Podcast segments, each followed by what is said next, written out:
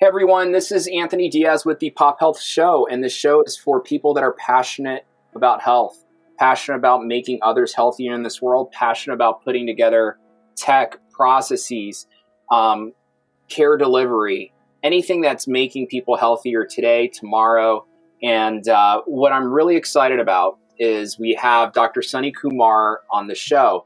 Sunny is a partner at GSR Ventures. He focuses on early stage companies what's really fascinating is he's investing and looking at certain themes in AI, machine learning, a variety of vast different topics that we've already touched upon. Um, hopefully, on a few of those, we can go a little bit deeper. But not to steal his thunder, Sunny, welcome to the show. Thank you, Anthony. Happy to be here. Great, great. Well, well, Sunny, thanks for joining. Tell us about you, Sunny. Tell us about where you started. You know how you started. Tell us, tell us your origin story. Would be happy to. So, probably like many of your guests on this show, I, I didn't expect to be where I am today.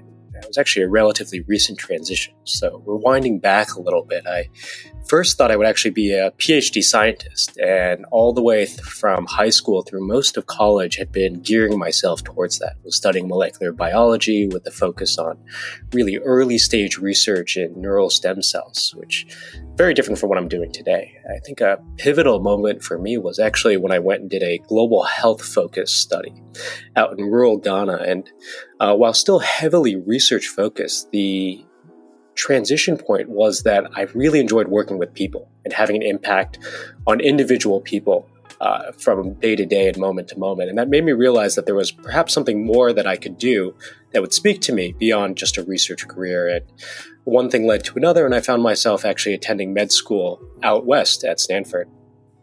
At Stanford, I had the privilege of continuing my research as well as studying some new topics, including informatics and big data.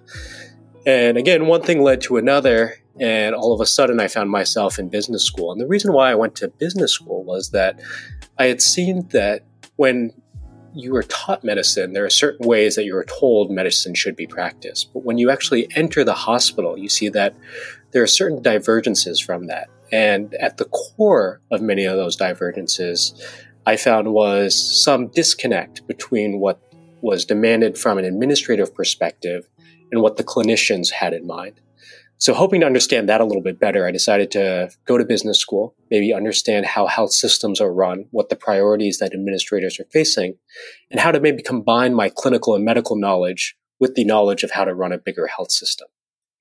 Did accomplish that to some effect, but having been out here in Silicon Valley, also caught the entrepreneurial bug myself and spent some time working on an AI enabled startup looking at natural language processing for remote patient monitoring and through that got exposed to the venture side of it. Uh, after spending some time exploring venture, decided that I, there was a potential for me to have a unique and potentially large impact by enabling companies that are building interesting technologies. So I took a fairly sharp turn after my education, decided not to pursue clinical practice, and instead today spend almost all of my time looking at companies applying artificial intelligence and other emerging technologies to the healthcare sector with the goal of transforming how people in the US and throughout the world interact with their healthcare providers.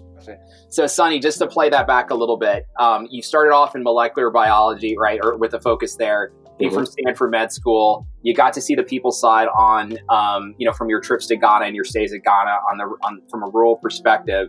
You mentioned stem cell stuff. I'm, I'm pretty fascinated there. Anything exciting you see happening with stem cells today? Like I know there's like clinics in like Panama City you can go to, and people are doing like uh, you know medical tourism to get stem cell injections to heal their back and you know cancers and things like that. But anything anything uh, you know consumerized happening there that that you know the public should be more mindful of so anthony the joke in stem cell research is a groundbreaking therapy is always 10 years away and it's been right. that way for probably the last 20 years uh, mm-hmm. uh, so I, I still think that that's largely true there are increasingly approaches looking at injecting either your own stem cells or reprogram stem cells from other cells in your body. Uh, the reality of it is that the research, although potentially promising, is still very, very early. Uh, and there's nothing, as far as I'm aware, that has been shown in rigorous clinical studies to have mm. a meaningful benefit. So that's not to discount some of the efforts being done today, but I still think that there is a threshold for widespread approval from a clinical validity standpoint that has not yet been crossed uh, for most, if not all, of these interventions today. Interesting, interesting. Yeah, no, I, I appreciate that because it, it seems like just like anything in like CRISPR, it's like, you know, before CRISPR was gaining attention, you know, stem cell was as well. And it seems like there's some promising things there, but seems like there's, there's, um, there's still more to happen there and understand. Um, tell me a little bit, Sunny. So you guys invest in a lot of different thematic things, and you touched a couple of those as well, from you know like Deep6 to to to, to ZingBox, mm-hmm. uh, Kinsa on the device side, Cherry Home on the the AI from the analytics side. Tell, but these are really interesting things: AI, IoT, um, you know, consumerizations of health. But tell us what has you passionate in health today. Like maybe you can talk, you know, pick one or two items here and just go a little bit deeper in terms of why you're passionate about these areas when it comes to health. Yeah, it's a very good question. If I can actually step back and give a little bit of background and perspective, I mean, we've been looking at AI uh, applied to a variety of sectors, including healthcare, for about six years now, starting in 2013. And what we've seen over time is a gradual evolution in the types of problems being solved by these companies. If I were to generalize a bit, the first wave of companies applying AI, which are roughly around the 2013 to 2016 timeframe, were those that were focusing on point solutions within the healthcare space. The most stereotypical examples in healthcare would be diagnostic radiology algorithms that were, for example, trying to solve lung chest x-ray nodules mm-hmm. or looking at uh, brain cts to be able to diagnose bleeds. And these are good technologies. And actually the technologies did work. They were in at least some use cases just as effective as a physician in diagnosing what may or may not have been present in the scan the challenge with these companies was that it was very difficult for them to gain traction. Uh, they could they found it difficult for a health system to be able to buy a point solution and integrate it into their service model. The second wave of companies, which started again around 2015, 2016, and continued through most of last year, were focusing on building technology platforms, so one level beyond a point solution, taking a sector or subsector and trying to solve a whole series of problems within that. So not just dealing with chest x-rays, but perhaps dealing with every form, every major form of radiology modality, or doing the same for pathology or for dermatology.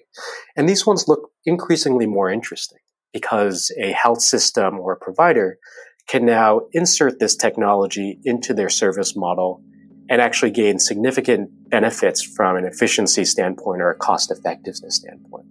Mm-hmm. I think looking forward, what the future holds, and again, this is somewhat speculation, but what we hope is that it looks like these AI technologies are going to be impactful and they are going to continue to do more and more things than they can do today.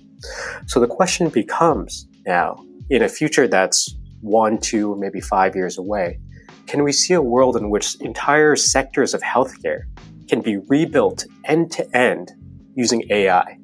Mm. To give you an analogy, I mean, if you look at previous waves of technology, the way the ways that they had an impact was not by making some segment of an existing industry a little bit more efficient. It was by redesigning the way that people interacted with those industries from the ground up.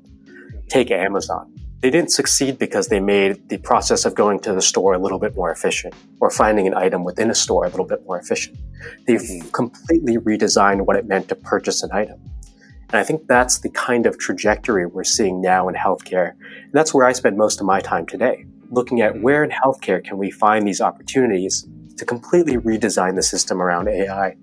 And in doing so, create much better outcomes for patient, create much better cost effectiveness at the system level, and also increase the satisfaction and the productivity of physicians providing that care.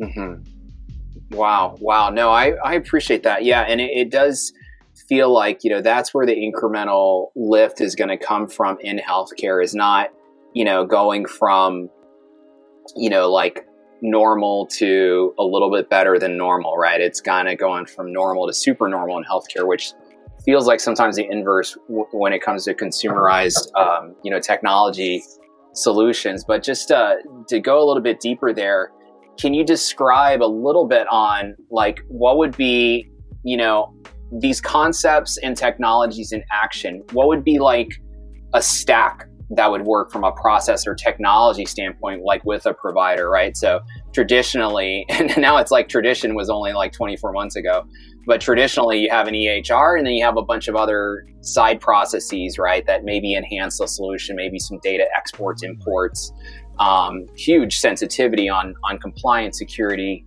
etc. But how how would some of these maybe did some of the companies you invested in, but how how does AI, cloud, and and mm-hmm. some of these new concepts make its way? Maybe you can walk us through like a, a like a stack, a sample stack. Yeah, sure. I'd be happy to. So let me give you one example that's currently in process today, and then I'll give you a hypothetical of what things could be tomorrow. So you mentioned Deep6 AI, which is focused on the clinical trial space. The main problem they're solving today is patient recruitment. As you probably know, there are many, many trials in the US that go unfilled or heavily delayed in recruiting the patients they want to get. So what Deep6 does is they use natural language processing in partnership with these big academic medical centers to find all of the patients that could be eligible for these trials and get them into it sooner and faster, creating value for the patient, creating value for the academic medical center, and creating uh, value for the pharmaceutical company running the clinical trials. But that again is just one part of a much longer and much broader process of mm-hmm. clinical mm-hmm. trials. And what Deep6 wants to do is use their database, use their technology to actually solve the entire problem and challenge and inefficiency of clinical trials from the very beginning, from conceptual design all the way to post trial monitoring. So, what does mm-hmm. that look like? In a world where you actually know where all the potential patients could be. Deep6 could work with a pharmaceutical company to help them design their trial, their inclusion, their exclusion criteria, their endpoints, their metrics, in order to much more closely guarantee that they'll be able to actually fill the trial, complete the trial, and potentially even increase their chance of success. Mm-hmm. Once they've helped them design the trial, again, they can help recruit the patients, which they're doing now, and then the next step could be providing real time assessments for how those patients are doing. Today, as the clinical trial space evolves, there's a movement towards something known as adaptive clinical trial design, which means if you look at your patient population, instead of just waiting the two, five, or 10 years for the trial to be over, during the trial, you can look in and see, okay, there's a certain subpopulation that seems to be responding well.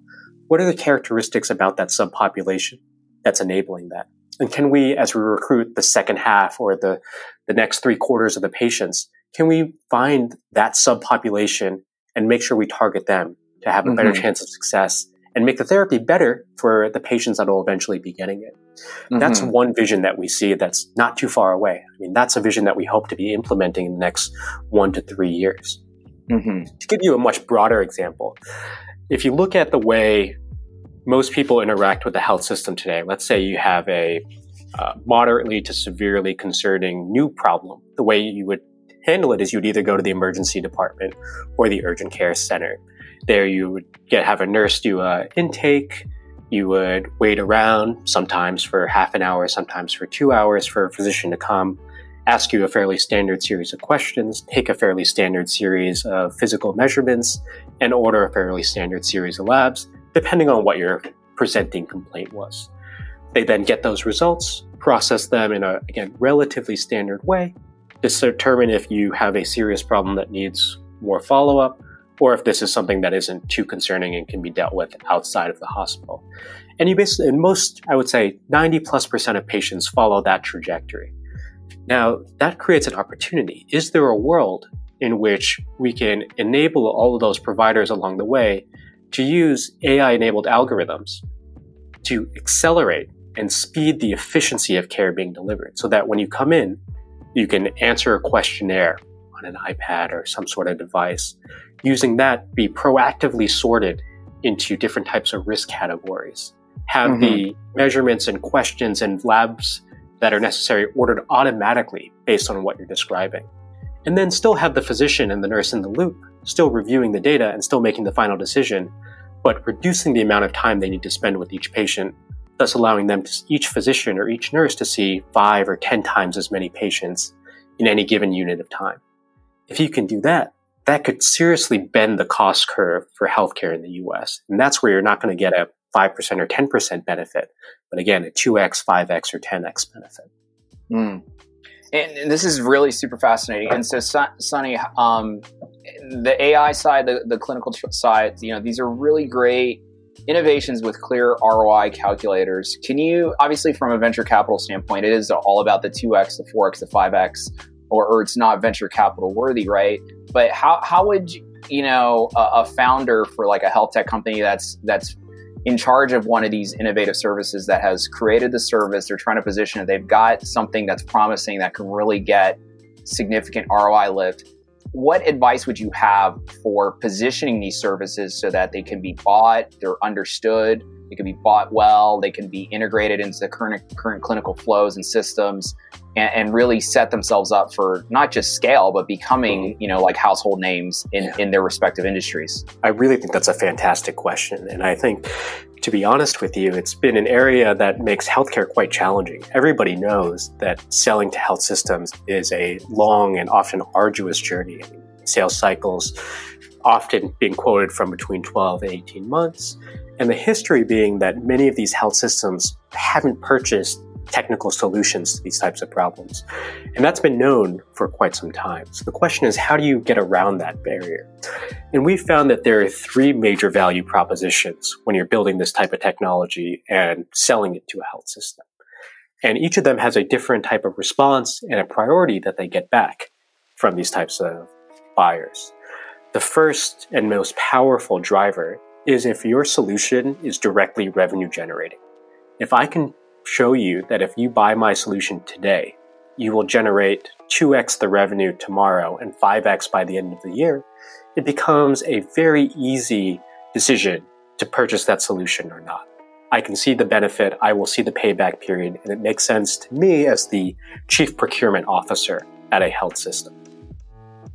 The second priority has to do with regulatory issues.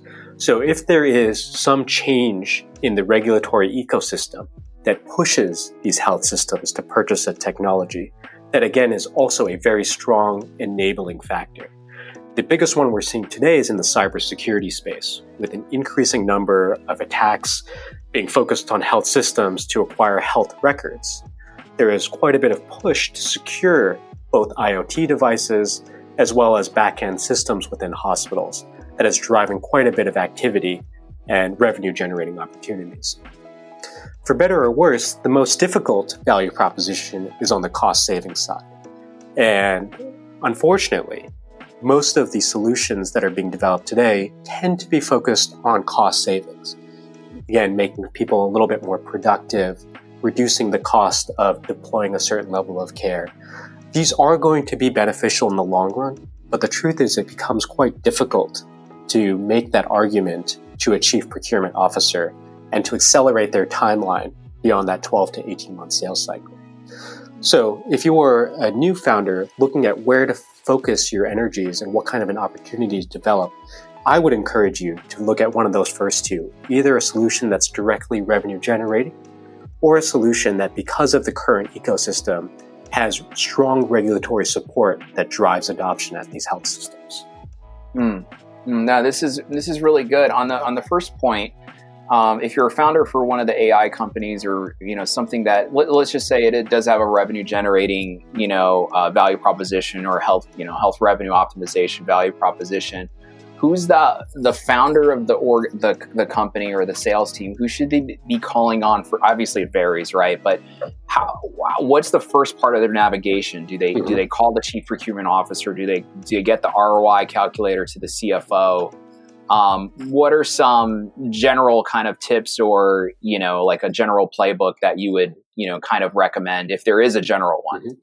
well i think the first decision is figuring out roughly what is the value of your product and mm-hmm. who would be the best buyer. And in healthcare, it kind of streams across three different groups. There's the big health systems, which are the enterprise level customers. Mm-hmm. You have your smaller clinics and individual practices, uh, which can still be quite interesting, and there are many more of them. And then, of mm-hmm. course, there are the approaches that are typically more consumer facing. And each of those has very different dynamics as far as how you're selling and how fast you can scale up. Uh, so, first decide is your product one that, if deployed in a health system, can generate some significant amount of value? Let's say, for example, a million dollars. If that's the case, then it may be worth selling to those health systems and spending $100,000 in order to get that sale because it's actually mm-hmm. worth that much. If, on the other hand, your product is something that would be worth ten or twenty thousand dollars and create that much value, perhaps it makes more sense to go after a small clinic or practice and having a inside sales team reaching out to the tens or fifty thousand physicians that may be within your sphere of influence.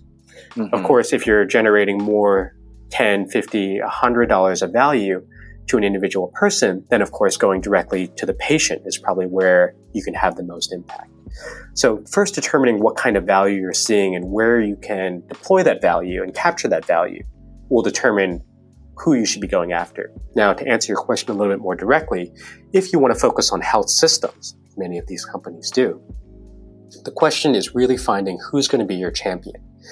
In many of these hospitals, particularly on the academic side, but really throughout the US, uh, the easiest way to get in front of a decision maker is find some champion who's often a practicing clinician who sees the value of your solution and your technology and sees the, the way that it could impact their patients and have them be the one that brings you to the chief procurement officer or the chief financial officer. Mm. Having that support goes miles and miles when it comes to actually being able to close the deal as opposed to going directly to the financial decision maker from the get go. Got it, got it. And then and you touched upon the other second element was the regulatory pieces and the cybersecurity example. Powerful, powerful phenomenon that's happening there. Anything else from a provider payer standpoint on the regulatory side that bears with it? Opportunities like commercial opportunities that that could be an enabling you know factor for for business development. Yeah, another area that we've talked about for quite some time, though it looks like it is maturing, is the shift to value based care. Uh, the big difference between fee for service and value based care, of course, is what is the critical outcome that is measured when it comes to actually uh, accruing revenue. And in value based care, what you're focusing on is optimizing the health of the patient or the patient population. Now, this has been something that's been discussed for quite a while and has been very slow to see major adoption. But there are increasing signals that this is the direction that many health systems, including the US, will eventually move towards. Being able to take advantage of that, which means looking at different ways for billing, looking at different methods of insurance, looking at different uh, ROIs when it comes to delivering care, is another trend that may be worth keeping an eye on and trying to capture. Mm. Nice, nice. No, Sunny, this is this is powerful. I appreciate you recapping. And yeah, we've been going going deeper on on these elements of value based care. But I, I, think from a venture capitalist standpoint, and and having you uh, describe and articulate uh, not just the innovations that are happening in the space, you know, from AI to the clinical trials to know the companies that you guys invested in, but how do you position these services to grow and scale and to be bought, right? You know, it's sometimes there's uh, there there's so many solutions out there that are just so good, they're just so hard to buy too. So making them easy to buy and assimilate and distribute is is probably just as important. Um, Sunny, I want to be sensitive to time here, but one of the most intriguing uh, elements that that that provides a lot of um, great discussion is the future of healthcare. Mm-hmm. Tell us a little bit about how you see the future of healthcare evolving, or tell us about your vision of, of, of health in the future. Mm-hmm. Yeah, it's a great question. When I first started looking at AI in healthcare, there was a lot of talk of AI replacing physicians. And the reality, at least from my perspective, is I don't think we're going to get there not only anytime soon, but really anytime in the foreseeable future because it doesn't make sense from the way that healthcare is delivered and practiced in the US. Instead, what I think is going to happen is not that AI is going to replace doctors, but doctors using AI are going to replace doctors not using AI. I think AI is going to be an enabling technology that allows physicians to become far more efficient and far more effective at delivering the type of care they need to deliver, while other forms of other providers, both mid-level providers and potentially even just uh, algorithmic providers, are able going to are able going to be able to cover a lower acuity or more typical average patient. So the future that I see is one where instead of having to wait two weeks to get a doctor's appointment and then driving over there and then spending an hour in the waiting room just to get five or 10 minutes of the doctor's time, is a future in which you first input your problems into some sort of form or survey. You then get a result determining whether or not this is something that you need to worry about or something that's just fine and that should resolve on its own. If it's something that's more concerning, you'll then go to the physician.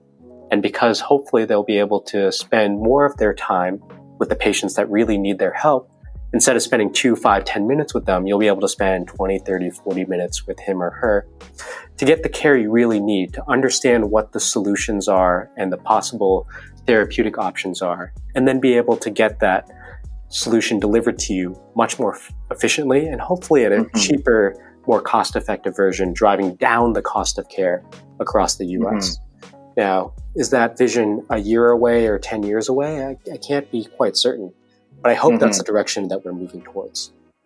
Absolutely, absolutely. Yeah, I was gonna. I appreciate you elaborating there because I was gonna ask you how many, you know, how many years or months you feel we are away from achieving this this like new higher standard, mm-hmm. and so it's it's it's absolutely intriguing. On a separate but uh, sub thought, I was getting coffee the other day, and I was just telling one of our team members about this. Is uh, I was getting coffee, and I hear someone behind me making uh, a call, and they're saying, "Hey Siri." call, you know, Dr. Rob Brown. And I'm, I'm, I'm, trying to discern, okay, am I just getting older and I'm not with it and using Siri, asking Siri yet to call people on my behalf? Or, you know, am I old fashioned in pressing the button mm-hmm. for the doctor? Mm-hmm. And uh, it, it, feels like that's, that's, you know, we're in that middle of, of, of, you know, enabling factors and discerning whether or not, you know, the true AI and machine learning and data science elements that could really help us in our functions versus you know what what is still a bit a little bit of ways away and is needing a little bit more structure and context to be able to solution right against. Yeah. and so it's just one of these interesting thoughts. I just had one of these moments. I'm like should i be doing or, or, or is that silly? And should i just be hitting actually on my phone? I love that you brought up Siri, not necessarily because Siri provides healthcare today, but I think there's also a complementary movement that we're seeing, which is that healthcare is not only becoming more accessible from a traditional service level perspective, but also that there are new ways of engaging with your health through monitoring devices, through smart speakers and smartphones and sensors. And uh, the honest truth of it is, we haven't yet seen a groundbreaking example of something that really redefines how people access care or get diagnosed. But I do think we are going to move increasingly in that direction such that the traditional healthcare system will still exist, but it will complement the healthcare system that you have in your pocket or on your watch mm-hmm. or elsewhere.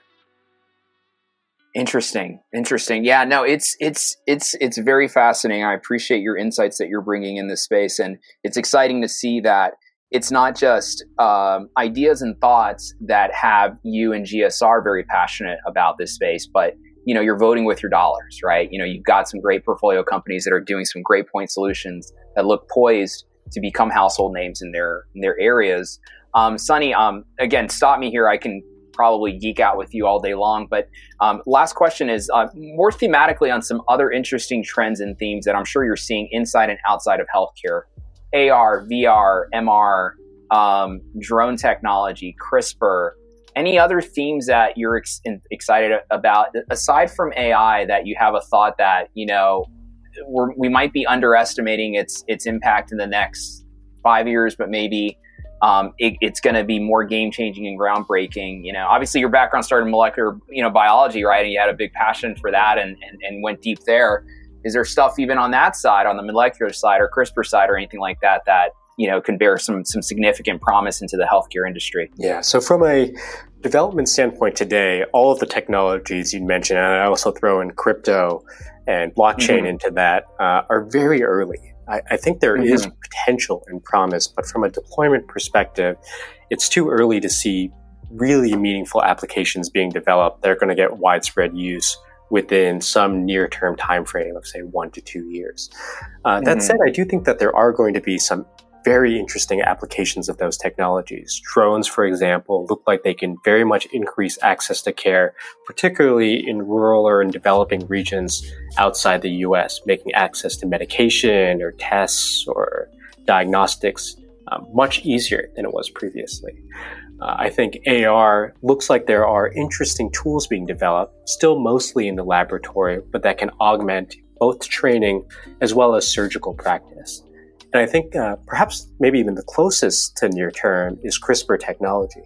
I think that there's going to be a whole sea of new therapeutics that become available once CRISPR matures. Now, again, I'm not an expert in CRISPR, so I can't tell you if it'll happen in the next two years or if it's 10 years away.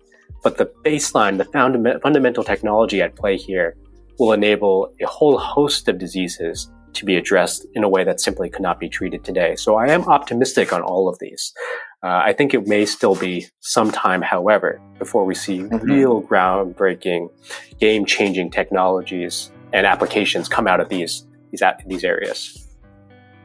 Awesome, awesome, Sunny. This is powerful. Um, I want to be sensitive to your time. I, I, really appreciate you bringing, you know, the insights uh, from not just from a VC perspective, but from a medical standpoint, from you know the depth that you you bring through your you know your studies and what you've seen, you know, from being on the entrepreneur side. Now you're on, you know, so you've been on both sides of the table.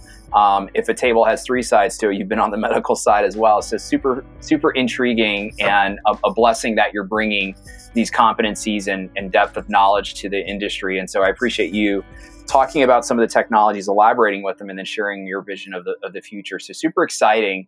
Um, if our listeners want to get a hold of you and engage with you, what would be a great way to do so, Sunny? email would be fantastic, and I'd be very much open to anyone. Feel free to reach out to me. My email address is Sunny Kumar, that's S U N N Y K U M A R, at Great, great. Well, well, Sunny, thanks again for being on the show. For our listeners out there, again, this is the Pop Health Show, and this is for people that are passionate about making others healthier in this world. Sunny, again, thank you so much. Thank you, Anthony. Thanks.